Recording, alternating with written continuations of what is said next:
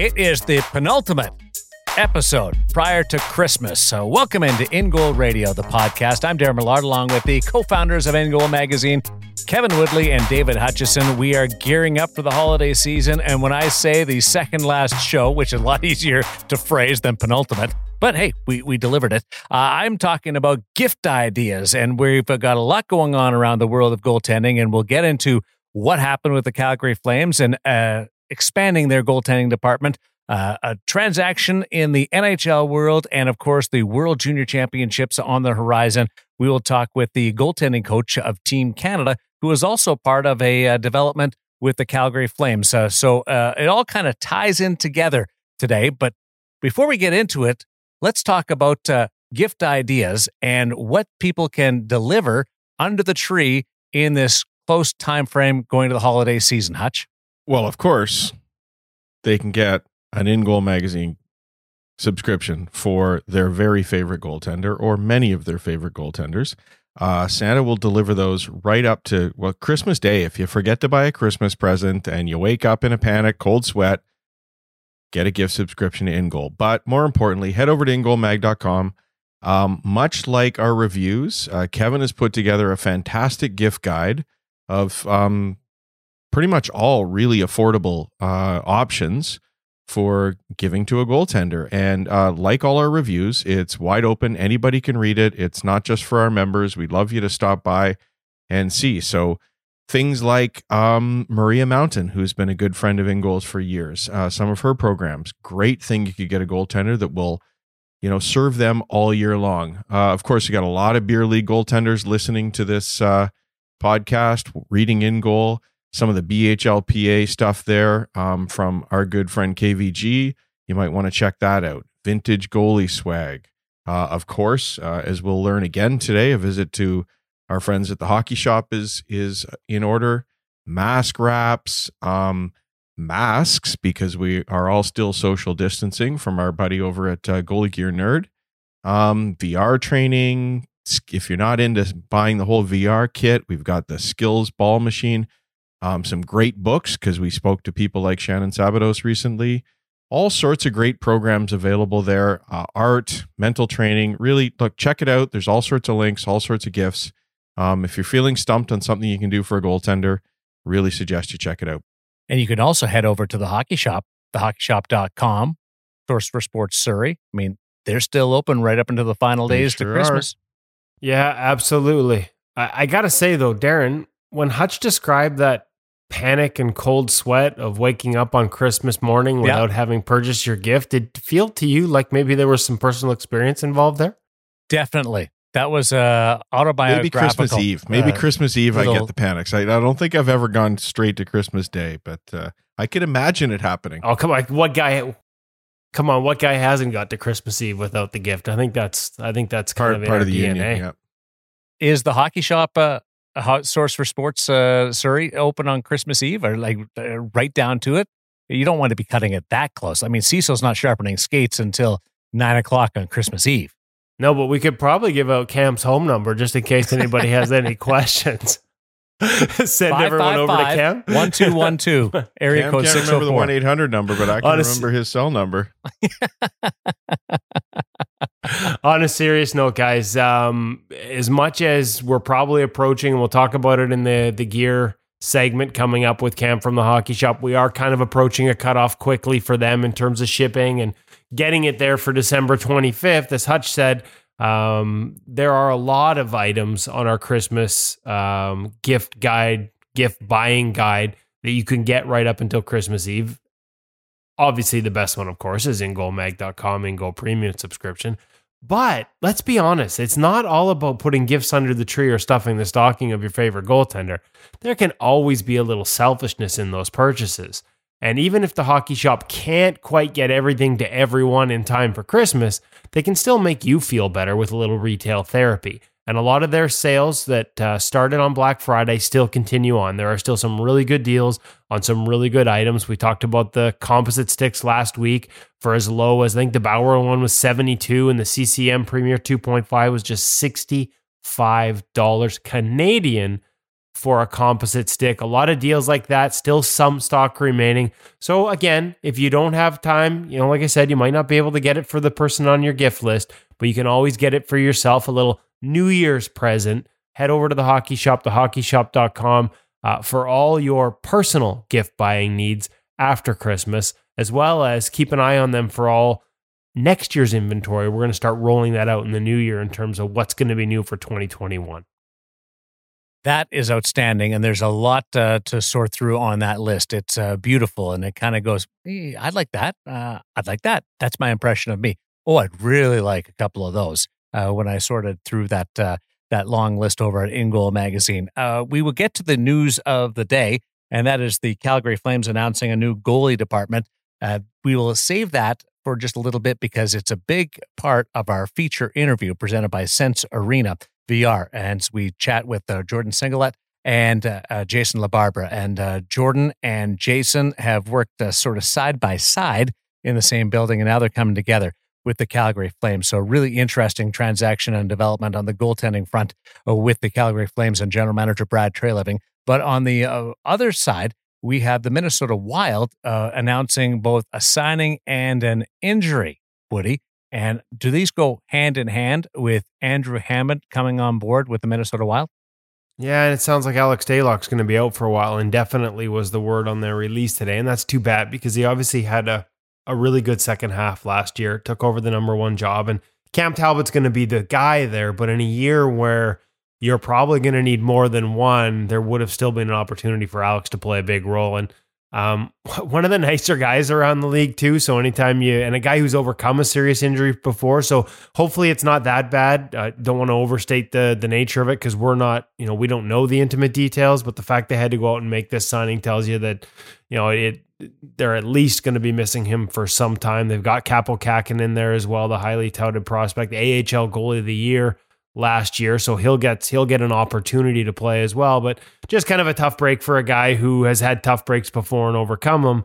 Um, in a year where you're probably going to need to play both your guys, that he he might not be that option for them early on. So thoughts with Alex Stalock, who extremely popular in in that locker room and one of one of the guys that we love to talk to. We've we had that uh, he, he took us into the stick room uh, when Minnesota was here earlier last season before the the pause and showed us how he tapes up his tapes up his stick and how he has the notch cut out of it and explained why to us and talked to us about how he was thinking about maybe getting a, a curve just for empty net opportunities, you know, like a like a power play stick for a sniper. You go get that one off the bench that you know you can clear over top of the penalty killers and get it down the ice for uh, for an empty empty net opportunity late in the game. So I think to me that just shows you the kind of personality he has, and you know, we obviously cheer for guys like that. So hopefully he's back sooner rather than later. And you know, to be honest, an opportunity for Andrew Hammond, another guy that uh, you know we've had some good experiences with in the past, and everybody knows the Hamburglar run, and he ran into some injuries after that. So it'll be good for him to get an opportunity as well, and.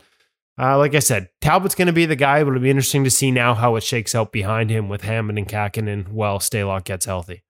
Uh, I'm in, really eager to see Kähkönen play in the National Hockey League for a nice little run. I'd like to uh, witness that. Stalock's a uh, upper body injury, so uh, that goes hand in hand with the uh, the report that it could be out a while. And Hammond is a two way deal, so just a little bit of housekeeping on the transaction with the with the Minnesota Wild. Uh, uh, just pick up on the uh, the empty net stick.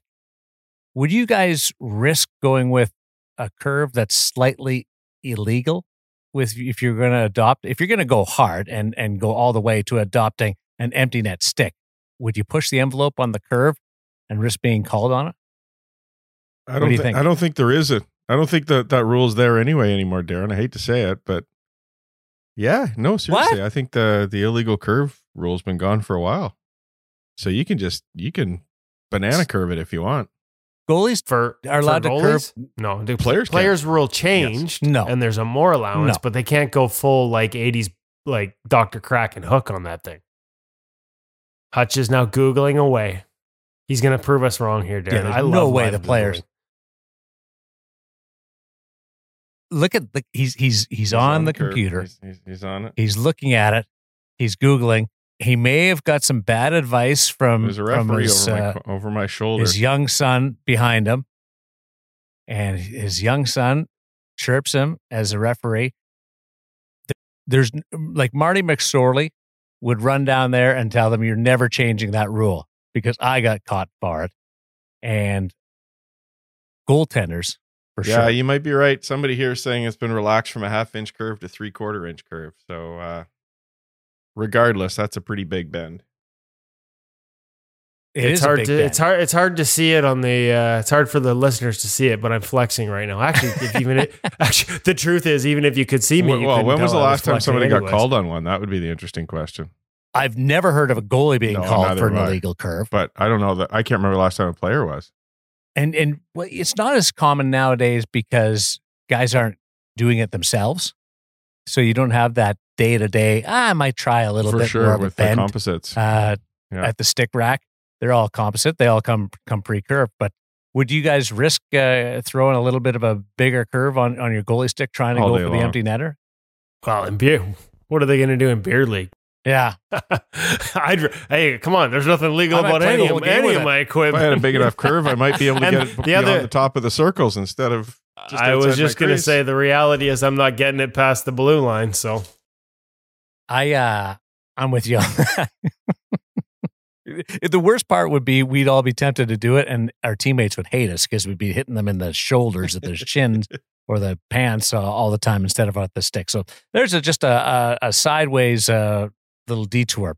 So we're also keeping track of the World Junior Hockey Championships, and there's been major disruptions to, the players and coaches and everybody leading up to this tournament because of some positive tests and uh, really affected Team Sweden. But the good news is, if you can find the silver lining, uh, Hutch is none of the goaltenders we expected to see, anticipated to see, were uh, sidetracked because of a positive test. We're going to see those that uh, that were predicted to be there. Yeah, so far so good. I know we know that there's some some teams hoping that we come out the other side of the quarantine here, this short four day quarantine to to make sure that everybody's healthy um, before we head into the championship. So so knock on wood. I hope that you're you're right about that, Darren. And and we've got the prospects here of one of the best tournaments in a long time in terms in terms of the talent that's potentially available there. And uh, just really looking forward to seeing what what some of these guys can do. And I, as I- I've said before on here, I'm fascinated to see how this is going to play out when we look at the guys that have been playing overseas. You've got a season in, we've got guys coming straight out of the KHL, um, compared to the the Canadian kids who haven't seen a game yet. Um, it's going to be fascinating, and uh, but I think it might also be surprising for all of us. So this could be one of the most interesting tournaments we've had in a long time, and of course we've got no hockey over here to watch at all. So it's gonna all eye- eyeballs will be on it come Christmas Day. Really looking forward to what happens. Yeah, some massive names. Askarov obviously just drafted 11th overall by the Predators. Spencer Knight with another year at the World Juniors, 13th overall to the Florida Panthers the year before. Dustin Wolf um, will be there with him on the U.S. team. A kid that I'm like we've had on the like had as a guest and just an exceptional young man and a hell of a goaltender. Uh, overseas as well from from Finland, you've got Blomqvist, who a lot of people I know some NHL goalie people had him ahead of Askarov. Um, you've got Alnefelt, the highly regarded Tampa Bay prospect, and behind him is Jesper Wallstedt, who I think most people expect to be the first goaltender picked in Yeah. next year's draft. So I'm I'm really excited to see him. So the good news is none of those guys got sick. Knock on wood. They're all in quarantine right now. They're all going to come out of it unscathed and be able to play in the tournament. The bad news for those two Swedes is they're not going to have a goalie coach because Sweden's goalie coach did, was one of the ones that tested positive. Uh, their coaching staff was hard hit. They were able to replace some parts of their coaching staff, but last time I checked, because of the rules, they weren't able because of the window and the time frame that the illness occurred. They weren't able to add new people in terms of replacing the goalie coach. So the Swedish guys, and you know, listen, we talked to LaBarbera. We talked to him later on here uh, in the feature interview, and talk, talked to him at length about this. Like when we talk about what makes the World Juniors, it's that so good and so entertaining sometimes is the emotions of these kids. Like they can get, you know, it's less controlled than say an NHL environment and the highs and lows and the momentum swings can be so so massive and having an NHL voice or having a, a, a, goalie coaching voice to help you through that from a goalie coaching perspective can be a big thing. So, you know, the Swedish guys, other than maybe some video conferencing, are, are going to be on their own a little bit there. So that's a bit of a challenge for them. The other thing, guys, a little bit of a little scoop for you guys. Um, you know Ooh, what like might, scoops. you know what might look different when this starts? You know all these you know all these awesome wicked looking gear sets we've seen for the different countries from Bauer and CCM over the past couple of ah, I weeks? I know where you're going, Woody. I know where you're going. Yeah. Some of these are going to look a little different when you see them on television because, and we were aware of this, um, what not a lot of people realize is that the various federations have deals with different equipment companies. And so within those deal, deals, you are limited in what you can do in terms of using the Federation logo on the pads with your own logo. Um, CCM in the past has not been able to use, for example, we saw the CCM graphics come out, right, with all the different countries. Yep. Notice how the, the Canadian players didn't have one. Well, part of the reason there is you can't use the Hockey Canada logo. Bauer has that exclusively.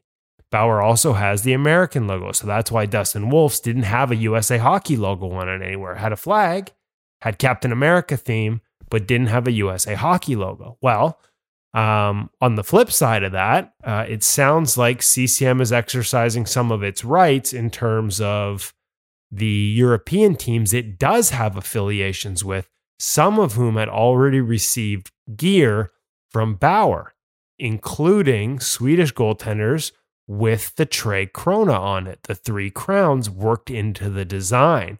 And so technically, you can't have that and a Bauer or on a Bauer pad, or at least have the Bauer logo. Now, here's where my understanding where this is going to go, and I give full marks to Bauer on this.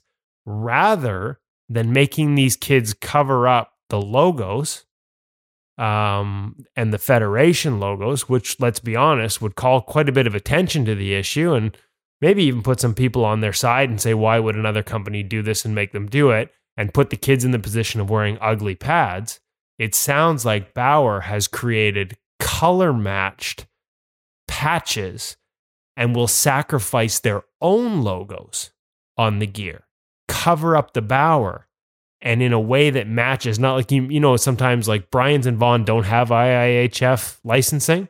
So you'll see like the black patch over yeah, the Vaughn yeah. logo sometimes. Jiri Patera a couple of years ago had that big yeah, patch on the side. Yeah. Come on, boys. We're in the era of pad skins. I realize it calls attention to your gear and makes people think about it, but just cover the logo in a matching color. Sorry. I mm-hmm. that that looks better for the kid. That's what Bauer's gonna do. So full marks to them. Um, so when you see all this gear that we've seen on the internet in the next couple of days or couple of weeks, it'll be subtle, but it'll probably be missing that Bauer logo. Some people might not even notice it. But I think I under, fully understand you need to enforce your rights on both sides of the equation, both with the Hockey Canada and USA, and now with the European.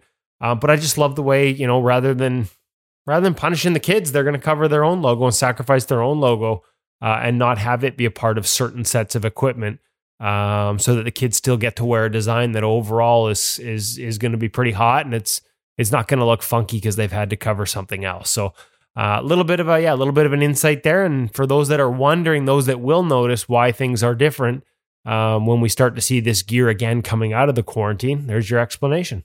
Wow. So that's uh, something to watch for when the exhibition games do start, and they will be highly viewed exhibition games because we don't have uh, any other hockey going right now uh, on national television in both Canada and the United States. Uh, you know, going back to that tournament in Vancouver when Patera did that and and blacked out the side of his pad, uh, I thought, geez, that almost draws more attention and makes me wonder what pad that was. So I, I actually wondered if they were doing that on purpose, but probably not. But that was my little hmm.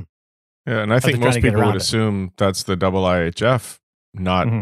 the specific right. countries, which I think Woody digging that up is, is a really interesting point for all of us. I think a lot of people are learning something here, Woody.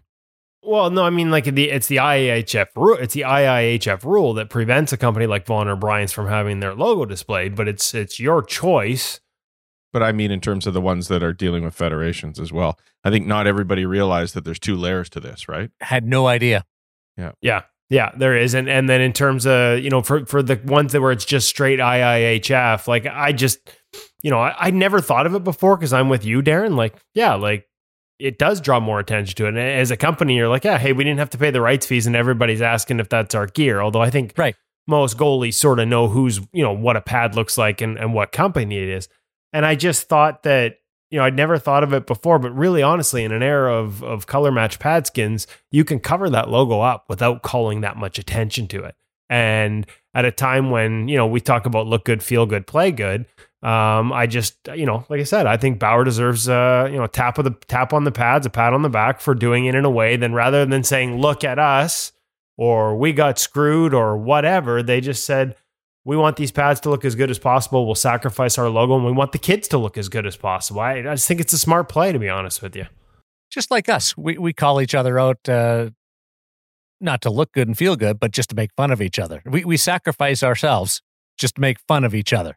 That's that's the way we roll around InGoal As we magazine should. and InGoal. As we should. Mag- right. By the way- by the way, boys- the podcast. Hey, just a little update on that. I'm looking at the Hockey Canada rule book right now. Yeah, that's different Quote. than the NHL. Quote, well, true, true. But, quote, there is not a stick curvature measurement limitation to be enforced. So in minor hockey, you can do whatever you want with a curve. 100%. Yeah, as if you, you probably couldn't anyway, right? With composite, as we've said. But, but yeah, so the referee over my shoulder was correct. And you guys were correct about the NHL, I'm sure, as well. So it's a win win. So so just except for you in the middle who bong, bo- boggled the whole thing up. I, I'm just a complete mess. And I'm just reading the web like everybody else. So You you were so excited though.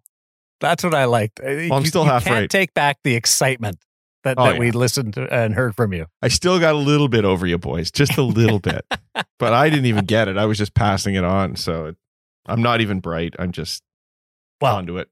one thing's for sure, we have to pull up our pants. And uh, we'll do that right now with a visit to the hockey shop, thehockeyshop.com, a source for sports Surrey, as we profile the Vaughn V9 Pro Carbon uh, with a little hangout with Cam as Woody makes a trip out to Surrey.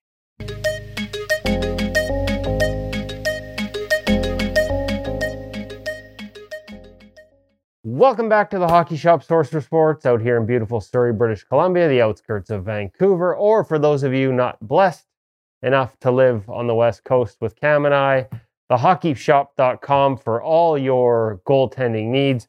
We are down in Goalie Utopia with Cam Matwiv, surrounded by all this magnificent goalie gear. A little less, a little less goalie gear than last time, uh, thanks to a spectacular Black Friday sale. Um, and I'm guessing there'll be even less by the time we hit Christmas as people uh, that are, are nearby, and maybe some of you that live within a few provinces can still get shipping on, on Christmas items to stuff that last minute gift under the tree. So make sure you hit Cam up if you got any questions about the shipping deadlines. We'll do that at the beginning, Cam. Where can they hit you up if they're curious if they can still get, before we get into this week's feature gear, where can they hit you up to find out, hey, I really need a stick. I really need skates. Can I get it in time to get it under the tree? 604 589 8299. Just give me a call. Have you figured out the 1 800 number yet? Or Uh, Stuart, no. so we'll flash we'll flash that little 1 Right down 800 here. number on the screen. Hutch, work your magic. For those that are wondering why we're talking about a screen, of course, we're now about eight weeks into doing this on a simulcast. Uh, thanks to everyone who's been watching the gear segment on, especially Instagram, IGTV, um, averaging you know a, a little over 10 to 15,000 a week in views. So that's been kind of cool. Cam's head still fits through doors despite that growth. Um, so it's been great. Now, back to our regularly scheduled program. We took a little break there for some Christmas gift ideas, some Black Friday ideas. We're back into pants. And we're going to hit it up the Vaughn V9 Pro Carbon. Kind of follows nicely. We wrapped up the chest protectors with the Vaughn V9 Pro Carbon. We're going to start with the pants. For those of you who are watching on the simulcast, you'll notice that I am actually wearing the pants because I get into this like dress up. This is like Halloween for me. Didn't get to go trick or treating, so I come into the hockey shop trying all the gear, annoy Cam, make sure there's lots of stuff he has to put back on the wall when we leave. And that includes wearing the Vaughn V9 Pro Carbon pants for the first time. Velocity Pro Carbon. I got to say, they're pretty, uh, they feel, Cam, like a traditional pant in terms of fit and style. Like I've, I haven't got an inner belt here. Um, they just sort of, there's a lot of mobility. Is that walk me through what the, what the new features are, what this pant is known for, what the feedback has been. Yeah, that the word like a gym short fit kind of comes to mind a little bit when you said that. Um, so your description of feeling very mobile is is is correct right off the bat. I'm going to be honest with you, that's not the description I was looking for. I'm quite glad you didn't play dress up because I don't want to see you in your gym shorts. gym shorts. That's good. Then you- you're good. You pass. That said, the pant itself, um, a bit more of a tapered fit, something that we haven't seen from Vaughn before. Um, they're falling in line with what the NHL legal rule is for uh, pant width in terms of the actual barrel. So they're actually a rounded nine inch uh, molded thigh barrel as opposed to uh, a 10 inch, which we saw uh, on the previous pant in the VE8 and also uh, for a lot of the other ones that are on the wall in particular. Yeah, and uh, you'll see those reviews in the coming weeks. We've, we've talked about, about the CCM and the Bauer have gone to, or in some cases, stuck with a 10 inch um, leg, so just a little bit wider through the thighs and around the leg. Now, that said, it's NHL legal. It's a little bit smaller, it's a little more rounded and tapered, um, but I still feel like, you know, uh, there's room in here, uh, not just in terms of movement and mobility, but there's room to still tuck in um, a knee pad underneath. Correct. Yeah, they still cut it out enough to still amalgamate with that wider style of a knee pad. Uh, a nice feature of Vaughn pants in particular too is that they do come with a tie on the inside of the actual thigh itself, so you can actually tie your knee pads into the pant themselves.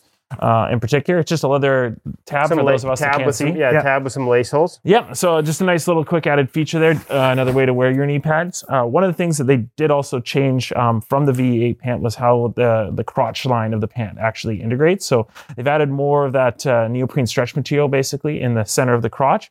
Uh, this allows uh, easier integration, especially for those guys that are wearing those big double cups and whatnot.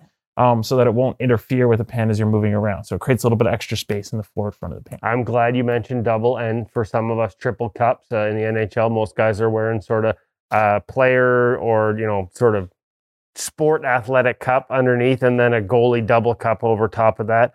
Uh, I'm also glad you mentioned that's why you needed the neoprene. There were so many jokes to be made there about that extra stretchy material. I'm going to leave those.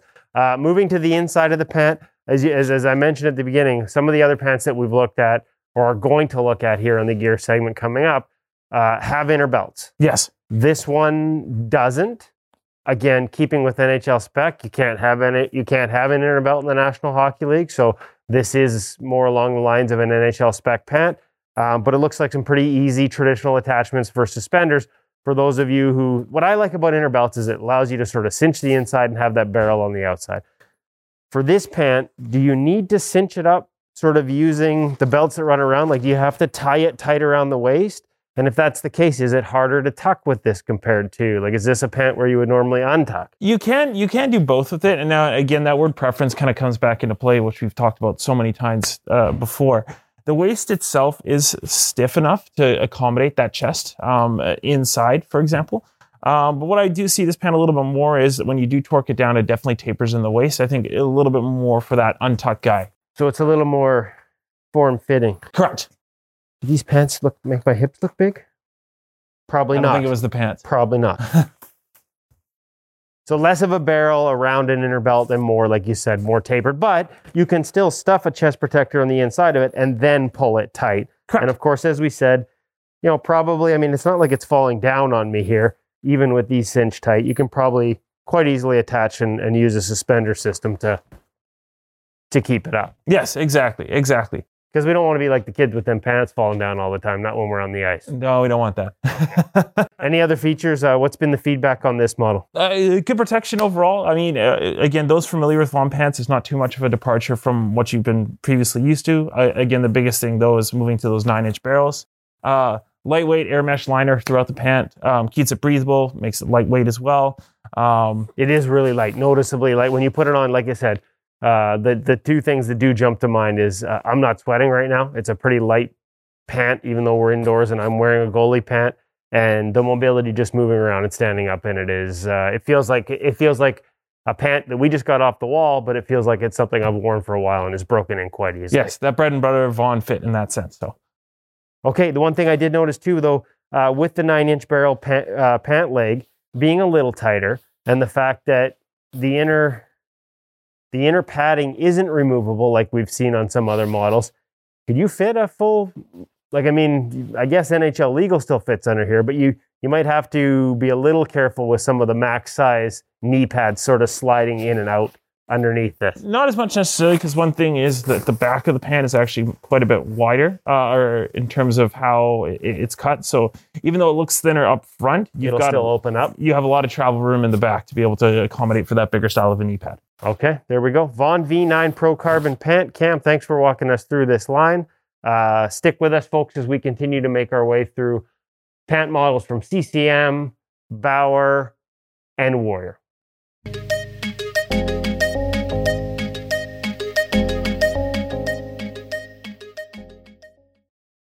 Awesome job. Uh, d- your your hips did look a, a little bit bigger. Uh, I don't know whether that's the season sneaking up on you or or not, but uh, well done with the pants. And I have a question. The inner belt thing. Some pants have the inner belt. Some pants don't have the inner belt. These ones didn't. The Vaughn ones, right? Right. Okay. What's and in the NHL, you're not allowed to have the inner belt. Illegal. Correct. Okay. Why not? Okay. So, and here's the thing like, the reality is, like, I'm an inner belt guy. I like inner belts. Um, but that's because I'm not a suspender guy. If, you have suspenders, you don't really need the inner belt. Like, they kind of, you don't need both. But the reason it's illegal in the National Hockey League is what the inner belt allows you to do is tighten things up around your waist and keep the pant in place, but not tighten up the pant around your waist, if it makes sense. You're tightening up that inner belt to get the fit, but the pant stays at its maximum width in terms of that barrel shape. Whereas if the belt is around the pant itself and you tighten it up, just like me tightening up my golf pants after losing a couple of pounds, which never actually happens. But when you tighten up the belt from the outside, everything cinches in tighter, right? So you you actually make things smaller. Whereas with an inner belt, you can tighten things without cinching the pant up and making it smaller. You can maintain that nice big barrel around the belt. You don't affect the the size or the width or the presentation of the pant despite tightening how it fits on you. That's the advantage there. So in the NHL, everybody would use suspenders. Well, not every. I mean, I think most do, but the the, the reality the reality of the NHL is you don't have to. I, no, you don't have to tighten your pants from the outside. But the reality of the NHL is if you want your pants to be tightened at all, it has to be done from the outside, not the inside. You can't tighten the inner belt and let the pant hang loose. That that's of kind of the point. There, like the suspenders give you another way around it. I guess is what I'm saying. But To a to a with the inner belt, guys were guys were guys were able to get away with a lot more. I mean, I there were guys that, you know, quite frankly, without naming names, there were guys where you would see them getting out of their pants and they were sticking out three, four inches on either side before they cracked down on the rules. That's just the mm-hmm. reality of it. And I think that was a surprise to me when I first saw a bunch of guys in NHL rooms that that even I've I've been on the ice even last summer with a bunch of major junior kids who have those pants cinched up real tight from the outside because they don't have the inner belt either. And then you go in an NHL room and these guys have them as wide open as they can possibly get them. They've got skate lace replacing those inner laces so they can let it bag out as far as they Yeah. possibly can to get and and maybe this will this will end up being a gear tip on on InGoal premium at some point um but there's also another way that you can lace in those suspenders that we saw Carey Price do because even now if you put suspenders on because of where they attach to the pants they can have a you know they can make a difference in pulling in the width of those pants if you're wearing suspenders relatively tightly as to where they attach on the pants so we saw Carey have a little bit of a different way of doing them up and we'll share some photos and some tips on how to do that over on premium at some point woody Yeah, and you know what? I actually, as much as it's about that overall size of the pant, in terms of, I, I kind of missed a big one here, Darren. One of the real specific reasons when they actually made the change to remove inner belts being part of the pants in the National Hockey League was, and this is a nice tease for a guest we've got coming up. We are going to have Francois Allaire on the podcast in the next couple of weeks. So big tease there to one of the all timers in the uh, goalie coaching. Well, you've got fraternity. all kinds of nuggets today. Yeah, well, Francois Allaire and Jean-Sebastien Giguere were kind of targeted because what the inner belt allowed them to do, what they did was they created an integration with the chest protector and the pant. And the third part of that was the pants to the knees. And they were it was a it was a fixed relationship. So a sort of fixed tie-in between the, the knees and the pants. So picture this. I drop to my knees. The knee pads hit my pads. They push my pants up. My pants are attached to an inner belt. So now my my pants can stay attached at a fixed point, but the inner belt allows the outside of my pants to move up and down as I drop. So when I drop, the pants pop up. If my chest protector is tied and fixed to that that edge of the pants, effectively I create one piece that pops up when I drop to the ice. So as I drop to the ice, my pants pop up and it pushes my chest protector up over my shoulders and can create an extra inch plus of coverage. So it wasn't just the inner belt in terms of making sure guys cinched it in a little bit more and kept things tighter around their waist from that presentation. It was this sort of integrated system that was you know, brilliantly done that allowed sort of you to create a link between hitting the ice and your chest protector actually rising and increasing in its coverage. Like a lever. I mean, in some ways, yeah. Like it all, like it was kind of Yeah. one piece, and it all shifted up with that inner belt. Like it was freaking brilliant, and it wasn't illegal until the NHL decided we better put this horse back in the barn and make it illegal. And hopefully, we can get Frankie to talk about that a little bit when we have him on the pod because, um, you know, again, a lot of people like like these were all within the rules. It was just them looking at the rule book and saying, "Ooh, I can make that work for me." It wasn't cheating. It was just being ahead of the curve on those types of 100%. things, and it was it was freaking brilliant, man. One more on the inner belt is, and you you guys touched on it with Cam, uh, the hockey shop, the hockeyshop.com. dot com. In the gear segment, if you wear an inner belt, do you really default to being untucked then? Um, no, I wouldn't say so. You, you don't have to, because honestly, by wearing an inner belt and having that barrel shape around it, you actually create a fair amount of room to tuck.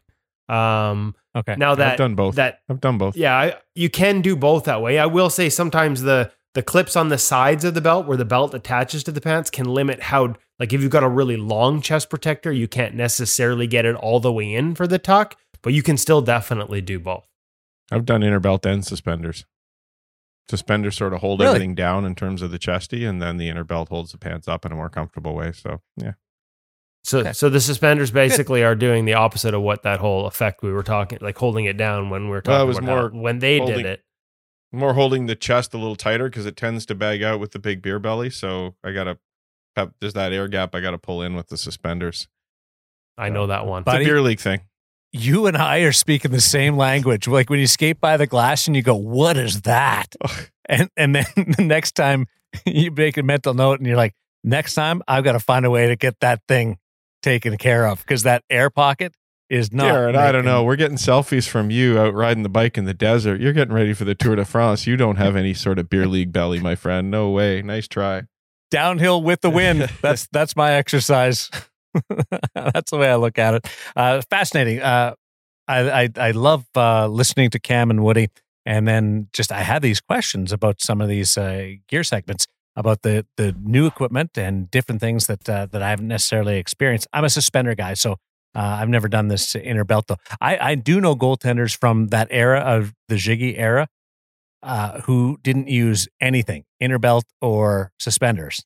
They just the pants were they were so big that they just stayed in one spot, and you were just it was it was like an ocean in there uh, Wha- wha- before they they tightened up the rules. What if I told you that after they tightened up the rules, I once saw a goaltender with an inner belt win a Stanley Cup?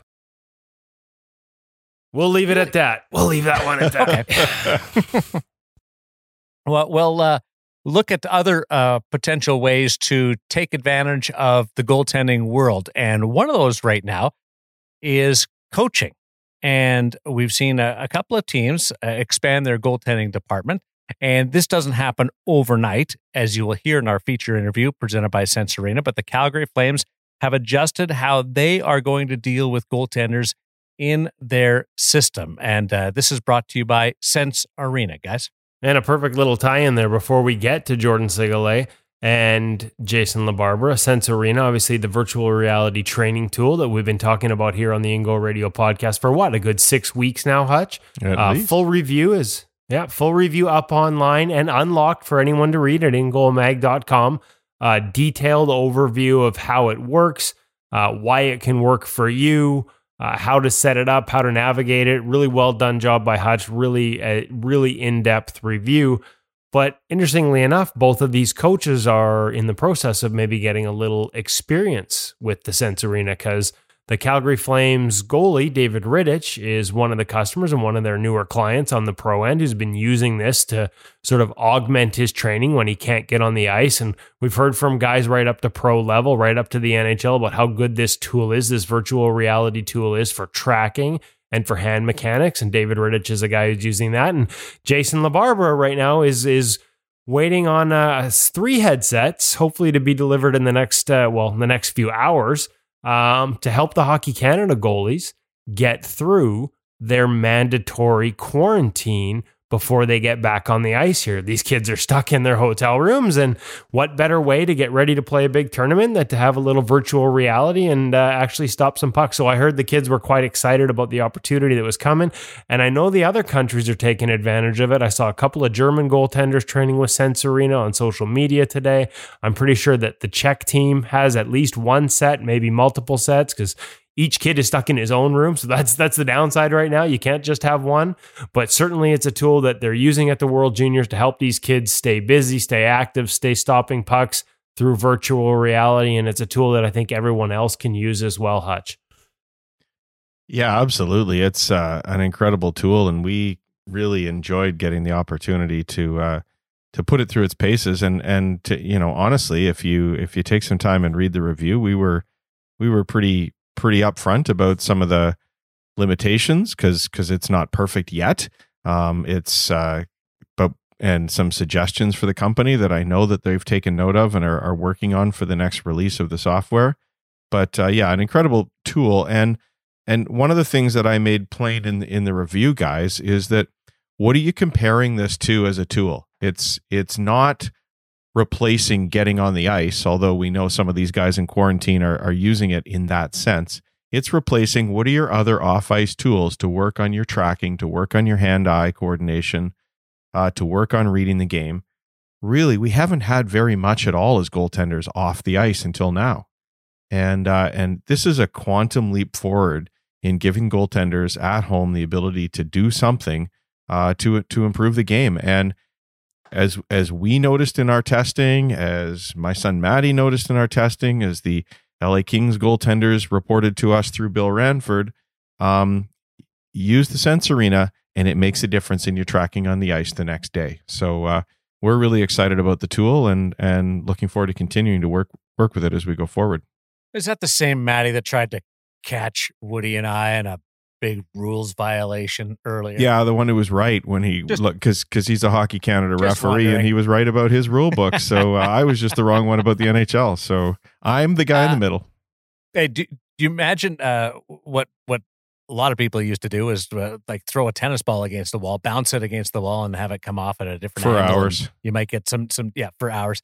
Uh, that would have just wrecked those hotel rooms in Edmonton in the bubble after four days. So Sense Arena is actually saving the the, the bricks and the mortar. It should be sponsored of, by the, the Marriott or in, something in, inside the bubble. So thank you to uh, Sense Arena uh, for for doing that because uh, that would have been uh, a mess. But it's it's a it's a real tool and something that Jason LaBarbera and Team Canada are taking advantage of.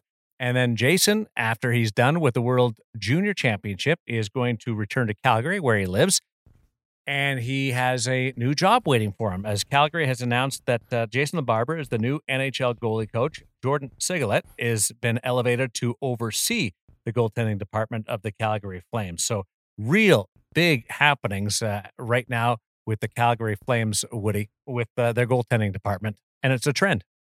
Yeah, I know it's a trend that um, you know a lot of people. We we tease the fact we're going to have Francois Allaire on uh, the podcast in the next couple of weeks. Obviously, the Florida Panthers with Roberto Luongo taking over the director role, and Francois as a special consultant announced this. I think last week something similar in their department. They'll still have Robbie Tallas in the NHL. They'll have Leo Luongo as a development role, uh, AHL goalie coach, and some scouting. They're looking to expand their scouting.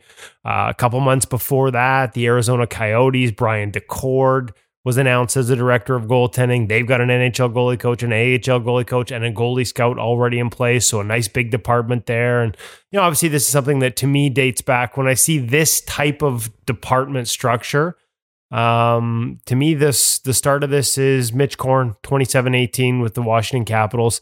Um, had hired Scott Murray in the AH role, AHL role before that, and sort of worked with him and and and nurtured him and brought him up to the NHL role. They hired Alex Westlund, another highly regarded goalie coach who actually was a finalist for the New Jersey Devils NHL job just this summer. So really quality goalie coach there, um, and really built out an apartment. And they won a cup the first year. So um, from there, Korn leaves, goes to the Islanders, uh, where he's continued in that role for the past couple of years with them. But to me, that's that's where it all started, and it's nice to see other teams following suit.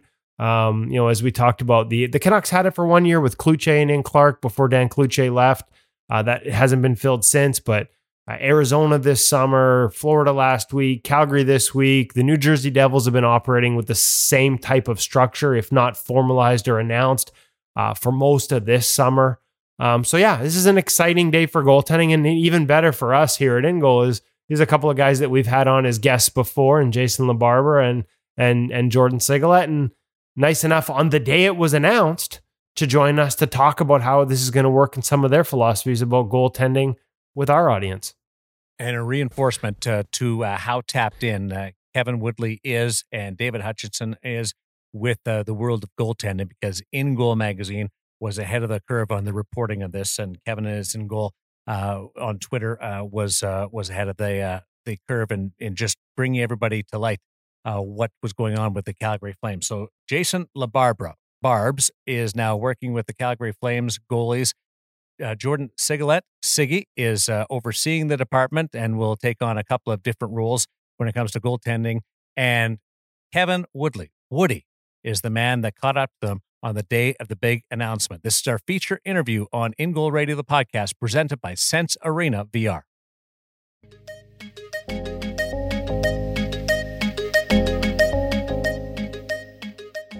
So this is a special treat for uh, our audience here at InGoal. We don't do this often where we have more than one guy on the air, but the opportunity to get, well, I guess two thirds of the Calgary Flames' new goalie goalie department. What are we calling it, guys? Did you guys go goalie excellence, Siggy, or did you just call it a goalie department? We got Jordan Sigalet, the Calgary Flames' new director of goaltending, and Jason LaBarbera, um, the Calgary Flames' new NHL goaltending coach. We don't have Thomas Speer, but I wanted to mention him, uh, your AHL development goalie coach, and another guy that we're big fans of. See, so so how did let's just start with you, Siggy. How did this all come to be? Yeah, you know, it's something uh, myself and Brad Treliving have been talking about for probably a year and a half now, and I got uh, LaBarbera in the loop right away. You know, just to see what his interest would be because he was a guy we wanted to target, and you know he had interest all along. It was just you know making it happen and and the timing of it. So when the season ended, we kind of started bringing it up again, and obviously with the pandemic, everything was kind of on hold. And once we kind of saw light at the end of the tunnel for a return to play here, I think things started to you know snowball and move forward. And um, you know, a Tree reached out to us and know, he gave me the option a year and a half ago if we ever did this, would I want to stay in my same role or take on the director goaltending role? And I was excited to make the switch, and you know, it all went down the last few days. So we're excited to have Jason on board, and uh, you know, I'm excited to learn from him and and work with him. Jason, for you, this must be just an ideal circumstance. I mean, it's home, right? Like, and you've been working there with the Calgary Hitmen. We obviously talked to you during that Hockey Canada goalie conference this summer and you get to stay home and and and work in the National Hockey League. How are how excited are you that when this all came about? Yeah, obviously very excited and, and just just grateful for the opportunity. You know, not many guys get that opportunity to to be able to stay at home and you know coach coach with, the, with your NHL team that you the same city you live in, right? So uh, very lucky and very fortunate and and uh, grateful to to have the opportunity from from Jordan and Brad and and uh, um, you know when you coach and if you want to move up and progress usually what happens is you have to move. And uh, you know i have a young family and and i'm able to stay at home for the next three years at least and uh, very very excited about it. Now what's the key? Maybe we'll start with you siggy. You can you can how does this how do you make this work? We've seen other teams. I mean obviously i, I think in my mind the capitals the year they won the cup with mitch korn as the director was the sort of the start of this shift We've seen some other teams this summer announce a goaltending department. I mean, you know, I was joking about the Panthers and, and calling it a goaltending excellence department. I loved that name, by the way. Uh, the Coyotes did it earlier in the summer. What's what what will make this work? What's the most important thing to to how this structure works for you guys? I think a lot of it we're going to learn on the go here, but uh, we're all going to sit down when uh, Jason gets out of the bubble there and you know really go over the fine details of everything. But I think it's going to be a learning process. But you know, I, I think one of the keys is you know for for Jason now as a sounding board and myself. I know doing this job for the last six years, there's times you feel like you're in, on an island and don't have anyone to really bounce things off of. So, you know, I, I know when I if I was in that role, it'd be nice to have that. So I think that's going to be great to to bounce some stuff off each other. Um, and then for myself, just to be a lot more in depth in the draft. You know, it's it's really tough to take on all the draft scouting and free agency scouting when you're in the daily grind of an NHL job. And um, so to have have more eyes and in depth in that. Um, I think that's going to be huge. And then just getting out, you know, when Thomas Speer takes off to Kansas City, that'd be a good time for me to go into Stockton and and you know have my time there and just going to have more eyes and uh, more hands on the goalies in our system. Now, you guys, um, obviously, every goalie's different. We've had this conversation over the years about how you coach goalies has to be different depending on the goaltender. But do you sort of develop a philosophy where you're all on the same page? Maybe not about exact specifics and you must do it this way, but do, do you think there becomes sort of a common language and some common foundations as a group that you apply top to bottom throughout this? Like, is it important to make sure that goalies, like you said, whether they're in Stockton or in Calgary, are getting the same message no matter who they're talking to? Yeah, I think that's really important. And, you know, knowing Jason and getting to know him and you know, working in the same building there for the last four years, we've talked a lot about, you know, the position and our beliefs and, and, you know, what we see in each guy. So we're, we're on the page, same page in a lot of things already. And then obviously working with Thomas last year down in Stockton, you know, you're always hiring guys you say share the same philosophies with. So, and I don't think there's any cookie cutter approach to any goalie, but you, you want to be on the same uh, page with a lot of things, which I think we are. Okay, now Jason, you're in the bubble uh, as uh, Siggy mentioned because you've you're there with Hockey Canada. Um, how's I got to ask how like little aside here, what's that been like? What's that experience been like? And like you're going to get out of there hopefully as a gold medal winner and then straight into an NHL season. This is this is kind of whirlwind, no? Yeah, it has been a little bit for sure. You know, it's a unique uh, situation, no doubt. Obviously, you know, you don't you don't expect to be in your hotel room for 19 full days, you know, before before the World Junior Championship. So, uh, you know, it is what it is. I mean, we're all dealing with with what's going on in the world. You know, like it's it's affecting everybody. So, you know, everyone's in the same boat in that sense. So, um, you know, there's obviously a lot going on, trying to get the guys ready um, from from from your hotel room. Um, you know, and then once we get back on the ice, get them ready for when actually, you know, the games happen and stuff. And then obviously you know, now adding this to it, trying to get ready for for when I get back to Calgary and, and get to work with, with the Flames and, and, Jordan and and the rest of the staff, which I'm super excited about. What uh, and maybe both of you can answer this one, um, but and Siggy, you can go first. Like, you know, make jokes about hey, Jason's been stuck in the hotel room four straight days now in quarantine, 14 days before that, but really, the world's kind of changed on us here in the past eight months, nine months, and the access we have, like you can't do things live, a lot of video technology. Are there any lessons that you guys have taken away, Siggy, that you first maybe that in terms of how you do things, whether it's with goaltenders as individuals and how you use video or looking at goaltenders for a draft, like that you see maybe continuing going forward even?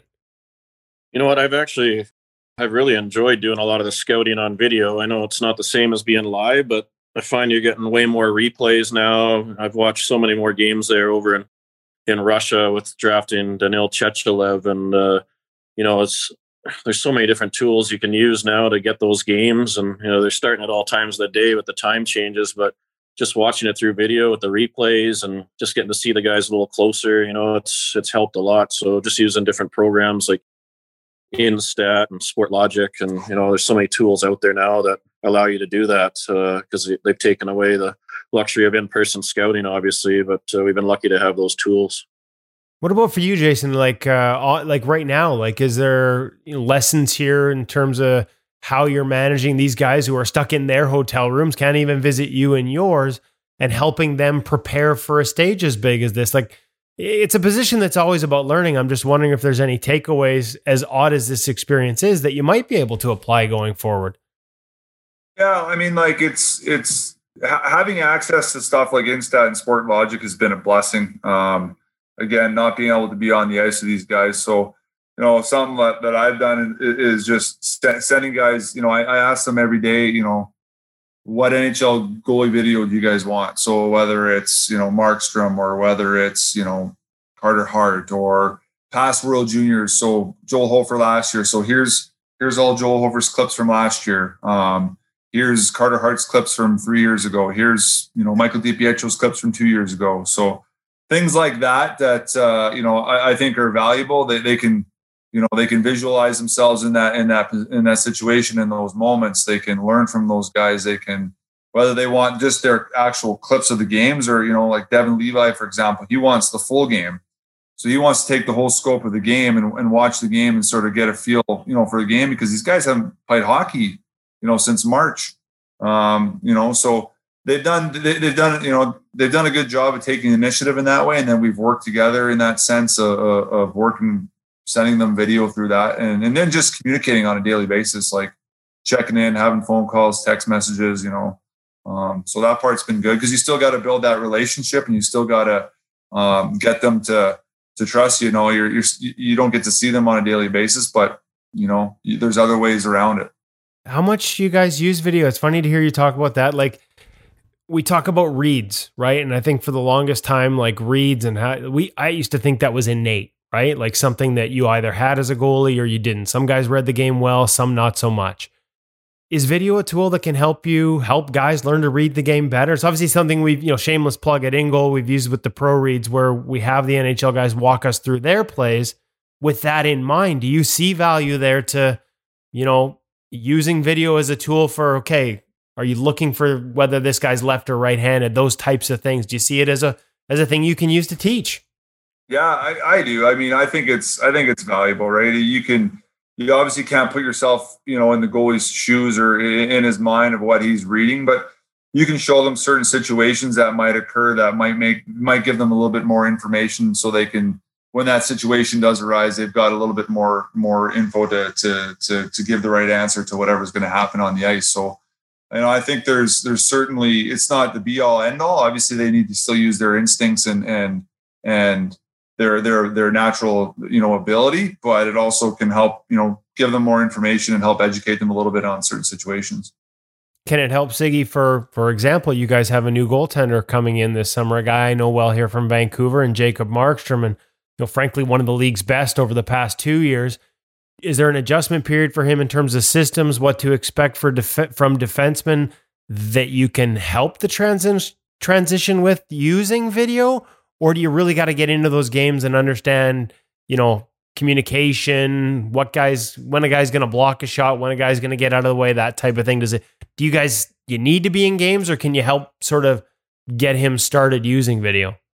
I mean, nothing compares to games, but we've already started to do a lot just with, you know, how we penalty kill, you know, what he likes on the penalty kill, sitting down with our PK coach and our defensive coach, Ryan Huska, um, you know, talking about how they played two on ones in Vancouver versus how we play them in Calgary, and a lot of it's going to be built around, you know, how he likes how he likes the team and defense to play in front of him. So, you know, he's getting used to the guys already. We got about 25 guys in town, and uh, he's been here for a week and on the ice for about five days after his quarantine. So, you know, it's just getting to find out what he likes as a goalie and um, sitting down with the rest of our staff to get on the same page, and then obviously when uh, Jason gets back, it'll just transition right over to him. So it sounds like it is a tool at least. Because I guess the one thing about this year, as strange as everything has been, I mean, there's not going to be exhibition games by the sounds of it, at least. And you guys, you know, are going to have to jump right into this on the fly. Like, hey, Wilson, welcome to the NHL as a coach now, Barbs. Here you go. You got a you got a few days. Everybody's got to be on the same page. Yeah, yeah, no kidding, eh? No, it'll be good. Like, uh, you know, there's a great support staff there, obviously with Jordan and, and the rest of the staff. You know, I know I know I already know some of the assistant coaches on the staff as it is. So, um, you know, hopefully it's a it's a pretty seamless transition. Okay, so you you guys obviously built a relationship when Jason was working with the Calgary Hitmen in the same building, and obviously I'm, I know emailing Jason in the past that I think the email it's it's a team that the Flames own, so the the email signature is calgaryflames.com on there.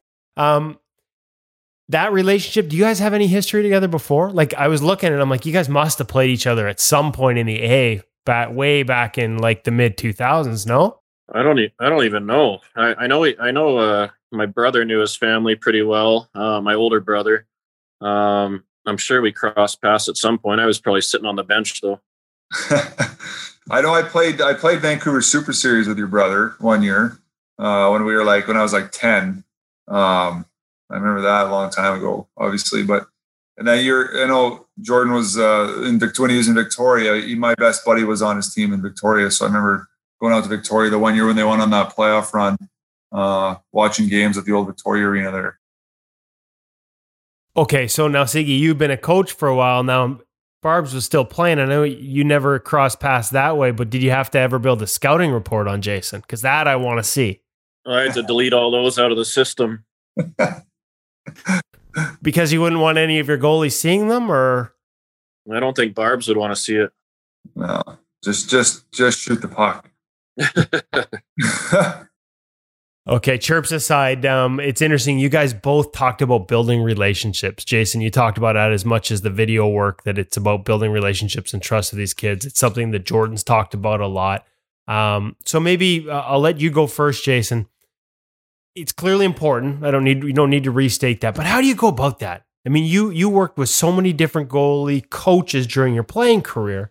What did you like from from a goalie coach and how have you incorporated that into how you work? Like what will be the most important thing for Jason LaBarbera to quickly build a relationship with Jacob Markstrom when you take over or when you take that and start in that role with Calgary?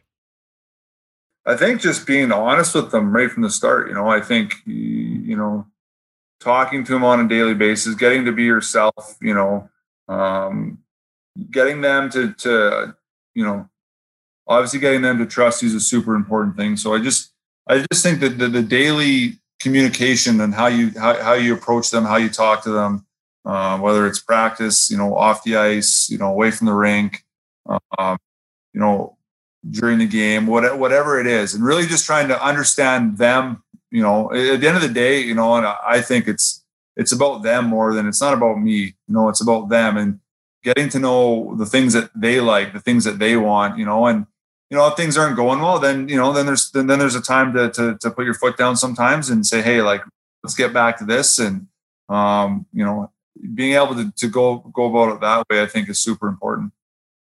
What about you, Jordan? How what's the how do you get started? You've you're going through this process right now with Jacob and like how did you how did you initiate that process to to sort of get things off on the right foot? I've become an expert at this because I think I've done it six years in a row. I feel like we have a new goalie every season. So, um, no, with Jacob, it was kind of nice. It was easy to break the ice because my younger brother was over playing in his hometown. So um, they had spent some time together, I think, out for a few drinks. Um, so that was an easy icebreaker. And um, you know, I think I think a big thing is just you know letting those guys know and showing that you have their backs and uh, you're going to bat for them when when the time's right. Um, just earning their trust that way, and you know, just making them feel important. You know, doing things, going out of your way to you know go above and beyond. Like I think it was important that year we signed Cam Talbot. I know there's been some stories out there about it that I, I drove like six and a half hours uh, each direction from Columbus, Ohio um, to Ontario to, you know, just watch him train for a day and take him and his goalie coach out for dinner. It's just it's little things like that that, you know, show you care and, you know, show that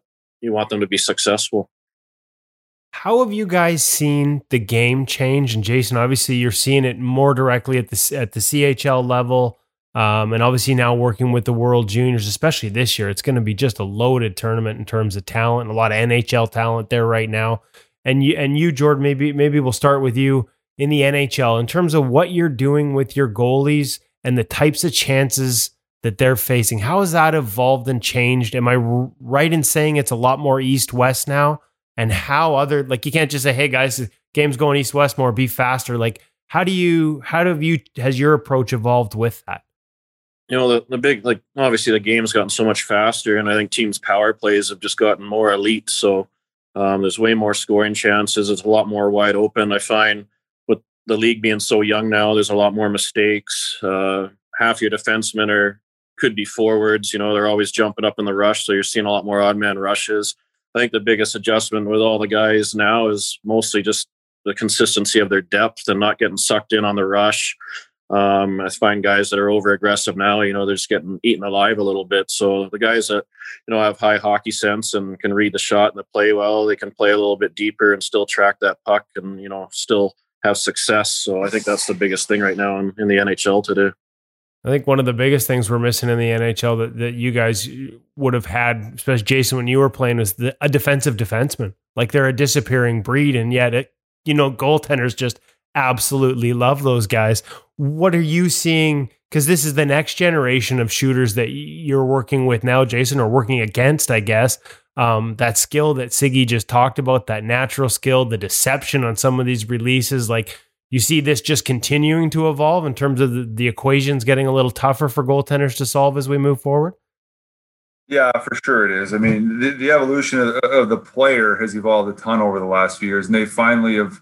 You know, I always joke like they're so far so far behind the times of a goalie. You know, as goalies, we always we're always trying to work on our games and our skill sets, and and you spend the summers just working on your individual skills, where players would just show up and play four on four, and it was just about getting in shape and feeling the puck. And now they've got all these skills, skills developments and skills camps and all these things now. So yeah, you're constantly trying to, to stay ahead of the curve in that sense for sure. They are getting a little bit smarter, obviously. They're understanding things a little bit better. They're they're you know, young players now want so much more information. There's just so much out there available to them. So you know, a lot of times, you know, you're you're trying to to to, to beat guys away when they want to come out for goalie sessions because they want to come out and they want to learn. Uh, and I, and I, you know, it's a it's a good thing for your team, but obviously as a goalie coach, you know, you've you've got to try and stay ahead of that a little bit. So it's um, you know, it's it's it's always a work in progress. You're constantly trying to evolve and learn and get better. And uh, again, that's why I think this situation for us in Calgary is going to be great because you're going to have guys that you can really rely on and and and help you know you can discuss different ideas and work through those processes of of that stuff instead of like jordan said earlier just being stuck on an island by yourself trying to figure it out. No i always love the goalies. I've always got time for the goalies that are the same way. They want to you know they're always looking for new information always looking for ways to get better. But sometimes that's not a good thing. And like i know there are guys who sometimes they get consumed by always trying to change rather than sticking with a foundation where do you draw that line? Have you seen that either one of you and goalies that you've worked with in the past, where it's like, yeah, they they, they want more information, but sometimes you got you're probably thinking to yourselves like like God, like just go out and play. Maybe maybe a little less info. How do you handle a situation like that? Have you seen it before? Yeah, you you always get that. Um, it's usually when a guy's struggling a little bit, he thinks he has to change something. I've I've noticed it more with guys tinkering with their equipment than anything, and um, instead, of just sticking what what's made them successful. They've got four pat four sets of pads in their stall because they're in a bit of a slump and they're trying out different sets of gear. So um, it's, it's just having a conversation and, and saying like you know you, you got here for a reason and um, like tinkering with your equipment's not going to make the biggest difference in the world and and then on the other side of it you know you get the guys overthinking too much and um, that's the last thing you need is that in the back of your mind so it's just it's having a sit down conversation and you know, just trying to get them to stick what's made them successful to get there. Well, Jason's going to learn this when he's in Calgary. So if they have four sets of equipment, the rule of thumb is to make them stick with one, Jason, and send the other three over to the InGoal offices. there, there you go. it is. It's true, right? Like you know, guys guys get bored sometimes, you know, and they want to try different things and they want to like they want to tinker and they want to do all these things, and it's boring doing the same thing all the time, same thing over and over again. But you know, that that same thing works. So so why change it? And sometimes I think we can, you know, uh, either the goalie or goalie coach or just just the goalie world in general can overcomplicate things instead of just keeping it simple. Like simple works sometimes, you know, and it's okay. It's a little harder for me to sell articles on simple, but I'm working on it. I know. Hey, well, let me ask you one last one, guys, and I'll let you go. Practice. Um, yeah, we talking about practice we've t- Jason, you and I, I remember talking about this when you were playing. Like there were times where you would get aggressive in practice earlier in your career because you wanted coaches to see you stopping pucks in practice.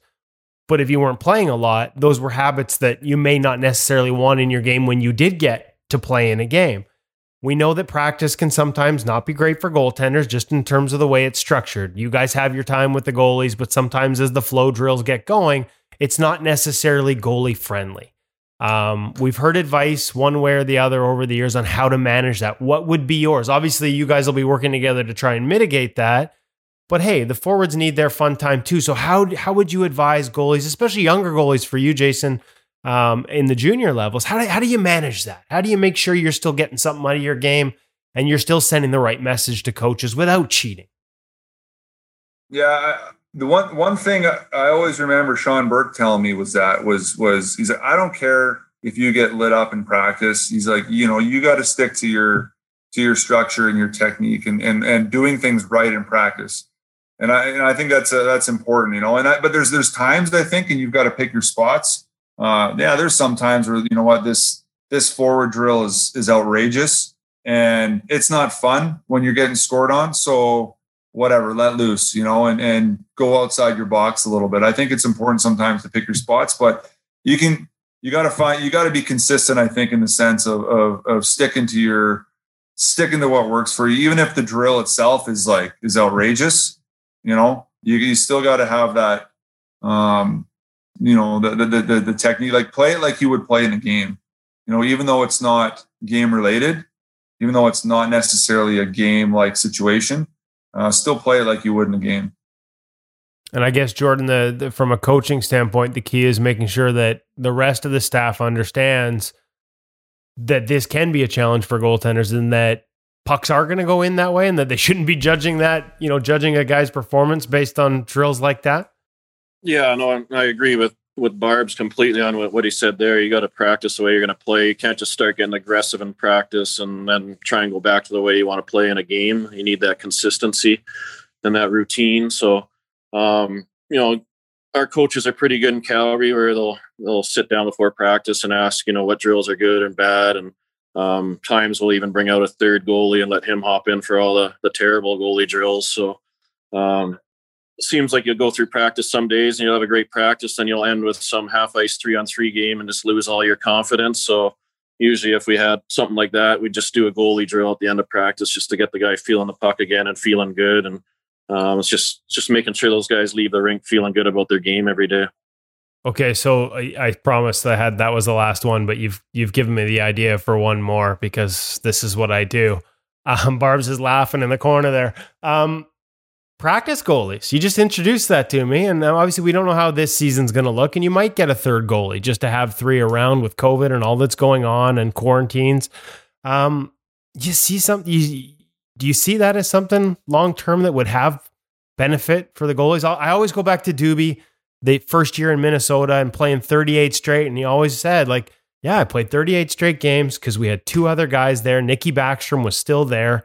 Um, Darcy Kuemper was there. He'd come in, he'd do his goalie work, he'd take maybe one or two rush drills, and then he'd get off. And he played 38 straight games that way. And it always blew me away that here we are five, six years later, no teams have adopted the philosophy of, you know, we're we're not able to play the number one guy as much as we want because we keep wearing them out in practice. So could we actually see a practice goalie? And are you volunteering Barb's to be that guy this year? I think uh, I think I think you're going to see it happen, um, and I think it works as long as that third guy is a guy that knows he's the third guy. Like I I went through a whole season with three goalies, and each guy thought they were the guy, so it, it was tough. But if you have a designated guy that knows he's the third guy, I think it would work great. Again, you you have these guys like I'm sure Markstrom would be a little stubborn. He loves to be in the net. He loves to work. He loves to earn the respect of his teammate by being out there in practice. So you're gonna have the odd guy that's not gonna like it because they want to be out there. But I think that's where you kind of got to put your foot down when you know guys are tired and need that break. And uh, we have a lot of local college guys around that we bring out from uh, University of Calgary and SAIT and and all over here.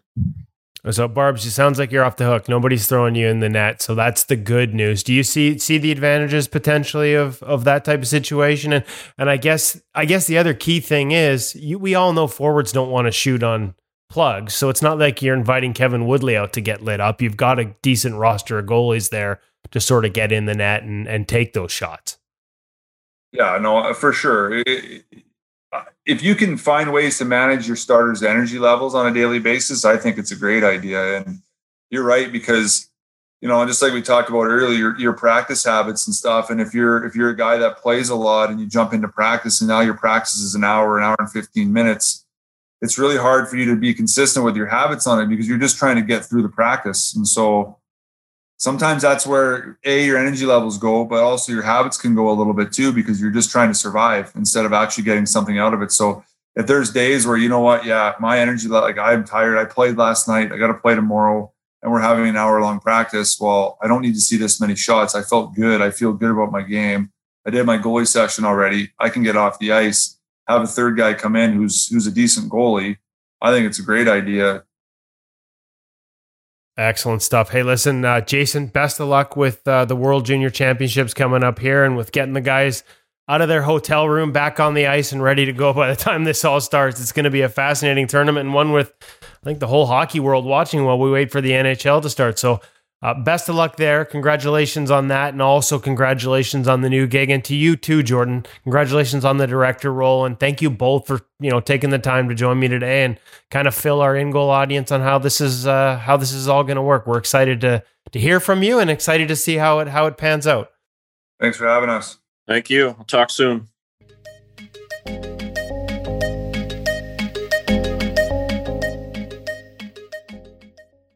That was outstanding. And, you know, you guys mentioned different things that coaches have been forced to use to adapt to this new world.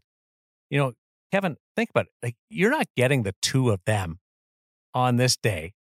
Uh, well, LaBarbera's in the World Junior Championship uh, uh, isolation without all of the uh, streaming and and the Zoom calls and everything that we've come to accept as normal uh, a, a, year ago. You wouldn't be able to pull this off. So we, we've kind of used the, the the lessons learned in the pandemic to our advantage here by that interview that you did.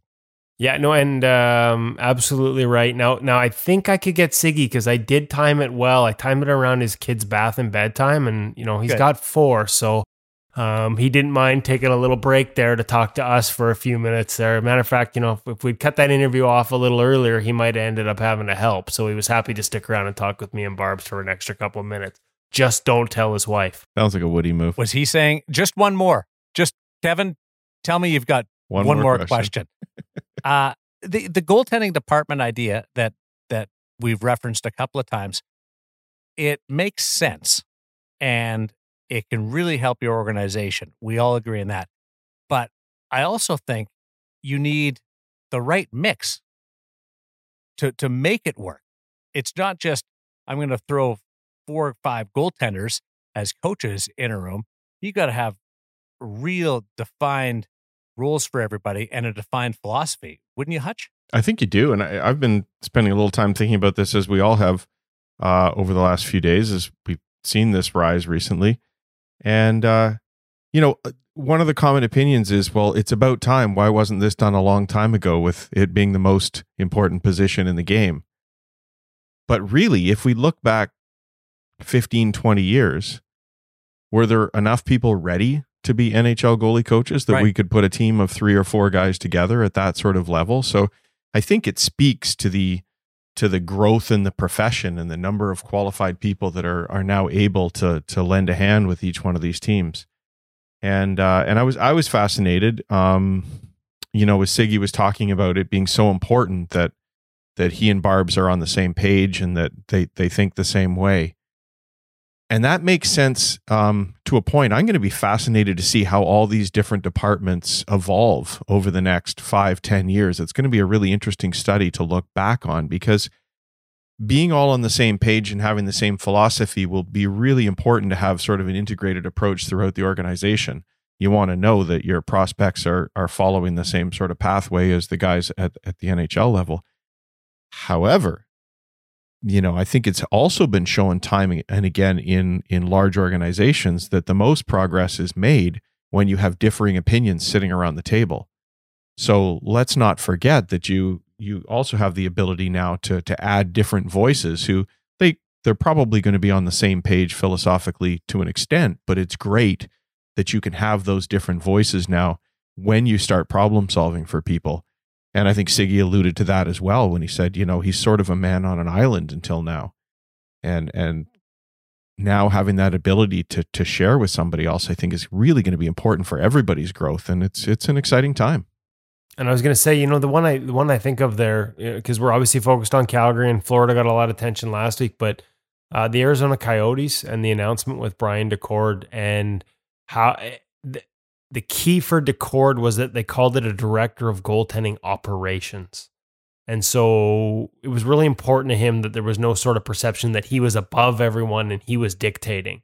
He was sort of guiding, managing, providing resources for all everybody else within the department as opposed to dictating to. And I think it's important when you talk to Mitch, um, when you talk to Siggy, when you talk to Roberto, um, these guys all say the same thing. It's not about me being at the top, being a boss. It's about developing that exact thing you're talking about, Hutch, where we're all on the same page, but nobody's dictating to anyone else. It's an open discussion till we come to an agreement on how this should look, how it should work. And and what I love about De- what Daccord brings to it, and because you can get stuck in your organization and lose that access to outside voices. We saw it with the New Jersey Devils for years.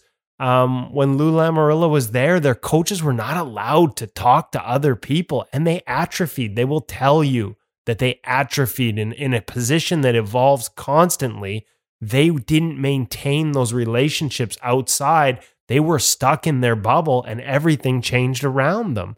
Um, Mitch Korn, it's one of the reasons that he still coaches kids in the summer, not just because he loves to coach, but because all the guest coaches and they bring things and ideas that he can continue to grow from. And so you build a department to have multiple voices, but it doesn't mean you stagnate and only listen to the people within that department. You still look for outside things. And Daccord in his role at Stop It Goaltending it's such a good fit because he's always got all these other people around him that are bringing ideas, bringing technologies, bringing resources, bringing tools. Sense Arena, right? There's something that he's at the forefront of and ahead of other organizations. The Coyotes, with along with the Kings, will be sort of ahead of this curve because Brian's involved with that for his business and it benefits the Coyotes. So you're, you're absolutely right, Hutch. This can't become a, you know, now we just have four guys on an island.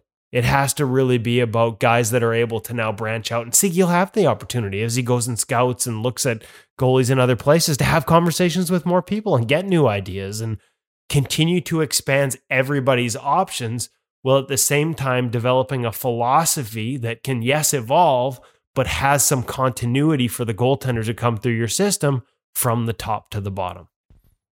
And from breaking new ground with this approach to going back to our roots. And Francois Allaire is going to be a guest on In Radio, the podcast.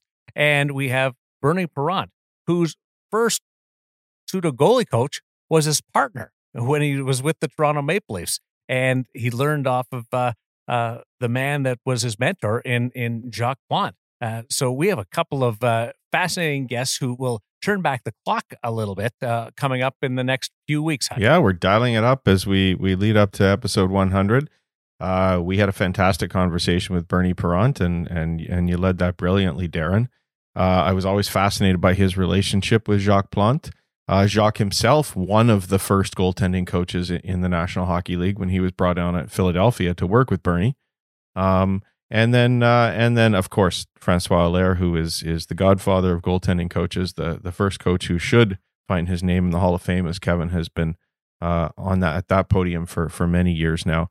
Uh, incredible to have both these guys, and and just a great opportunity to learn over the next uh, over the next few few weeks here with InGoal. We're working on we're working on one more. We don't want to jinx it, but it's a doozy, and we're working on that as well as we try and ramp things up to celebrate the new year with some really big guests in episode 100. Episode 102 calendar years, boys. Like this is it was a fun journey that we set off on 2 years ago. Remember when we started and we read all that stuff about how most podcasts don't make it through five episodes? Yeah.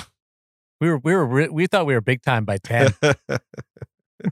Now we're now we're just old. now it's just a habit. yeah, and, and we want to thank all the uh, listeners, uh, podcasting uh, loyalists uh, around the uh, world of goaltending, and it is true, truly a world of goaltending. We know you're listening in Europe. We know you're listening uh, all over Russia. Uh, uh, in the southern hemisphere in Australia, we see those uh, podcast downloads, so it's uh, it's great. Along with uh, everybody here in North America, you're uh, you're along with the ride uh, right with us, and we consider you uh, in the co-pilot seat.